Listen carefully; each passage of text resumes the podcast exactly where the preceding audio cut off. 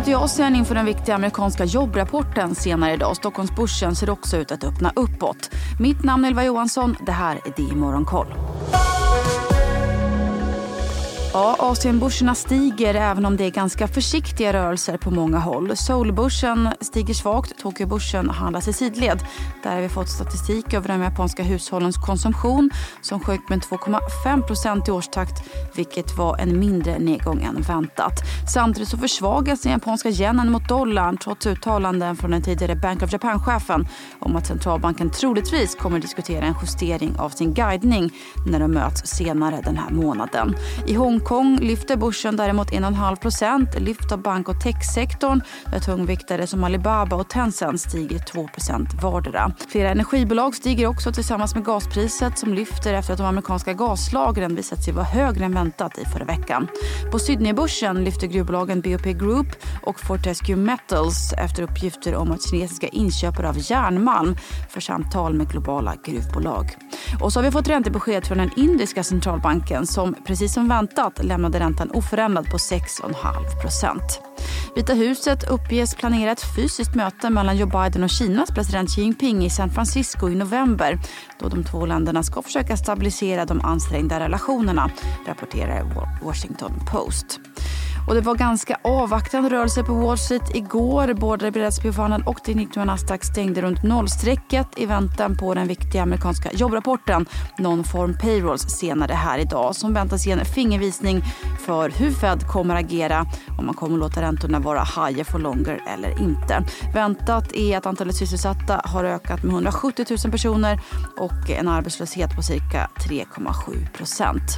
De amerikanska långräntorna har fallit tillbaka. Tioåringen står i 4,72, 30-årsräntan i 4,88 efter att en kort stund varit uppe på 5% tidigare här i veckan. De högre räntorna har samtidigt dämpat förväntningarna på att Fed ska höja räntan igen, något som Fed-chefen i San Francisco, Mary Daly, också bekräftade i ett uttalande igår. Samtidigt eh, kan vi väl också nämna har guldpriset stabiliserats efter att ha fallit nio dagar i rad till följd av de stigande räntorna. Oljepriset fortsatte neråt igår. Både Brent och WTI-oljan föll tillbaka 2% till 84 respektive 82 dollar fatet och handlas i princip oförändrat nu under morgonen. När vi ändå är inne på olja måste vi väl ändå nämna ExxonMobil som uppges förhandla om att köpa Pioneer Natural Resources för 60 miljarder dollar. Vilket om affären går igenom skulle bli den största i världen hittills i år. Och Exxon skulle därmed också bli den största amerikanska producenten av skifferolja enligt Wall Street Journal. Klädbolaget Levi Strauss sjönk 3 i efterhanden efter att ha släppt rapport efter stängning där man sänkte sina prognoser för räkenskapsåret 2023-2024. Biltillverkaren General Motors kan behöva återkalla minst 20 miljoner bilar till följd av en potentiellt farlig airbag-komponent och backade 2,5% Vidare så rasade elbilstillverkaren Rivian 23% efter att ha presenterat en plan om att ta in 1,5 miljarder dollar i konvertibla gröna obligationer. Samtidigt så släppte man också preliminära siffror inför tredje kvartalet som var i linje med analytikerförväntan. Även elbilstillverkaren Polestar backade 2% trots att man levererade 50% fler fordon i tredje kvartalet än i fjol. Vi kan väl också nämna techbolaget Blackberry som rasade 11 efter att ha meddelat planer om att separera sina verksamheter inom IoT och cybersäkerhet i två självständiga enheter.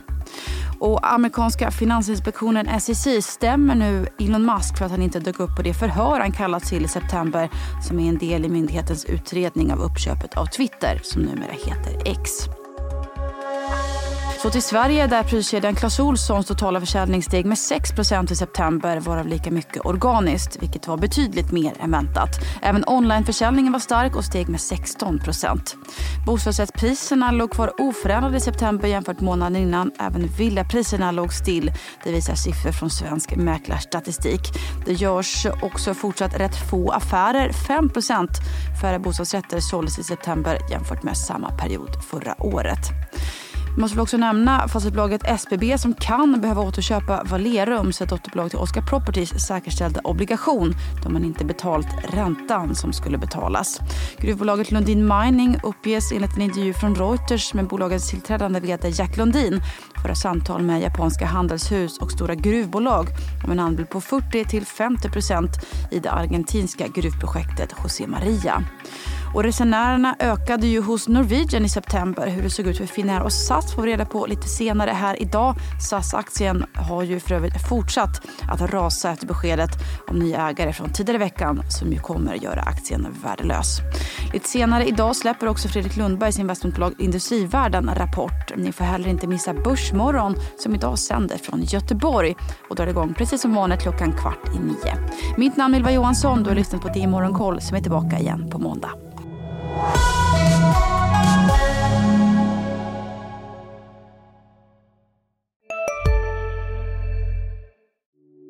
Hej, Ulf Kristersson här. På många sätt är det en mörk tid vi lever i. Men nu tar vi ett stort steg för att göra Sverige till en tryggare och säkrare plats. Sverige är nu medlem i Nato. En för alla, alla för en. Har du också valt att bli egen?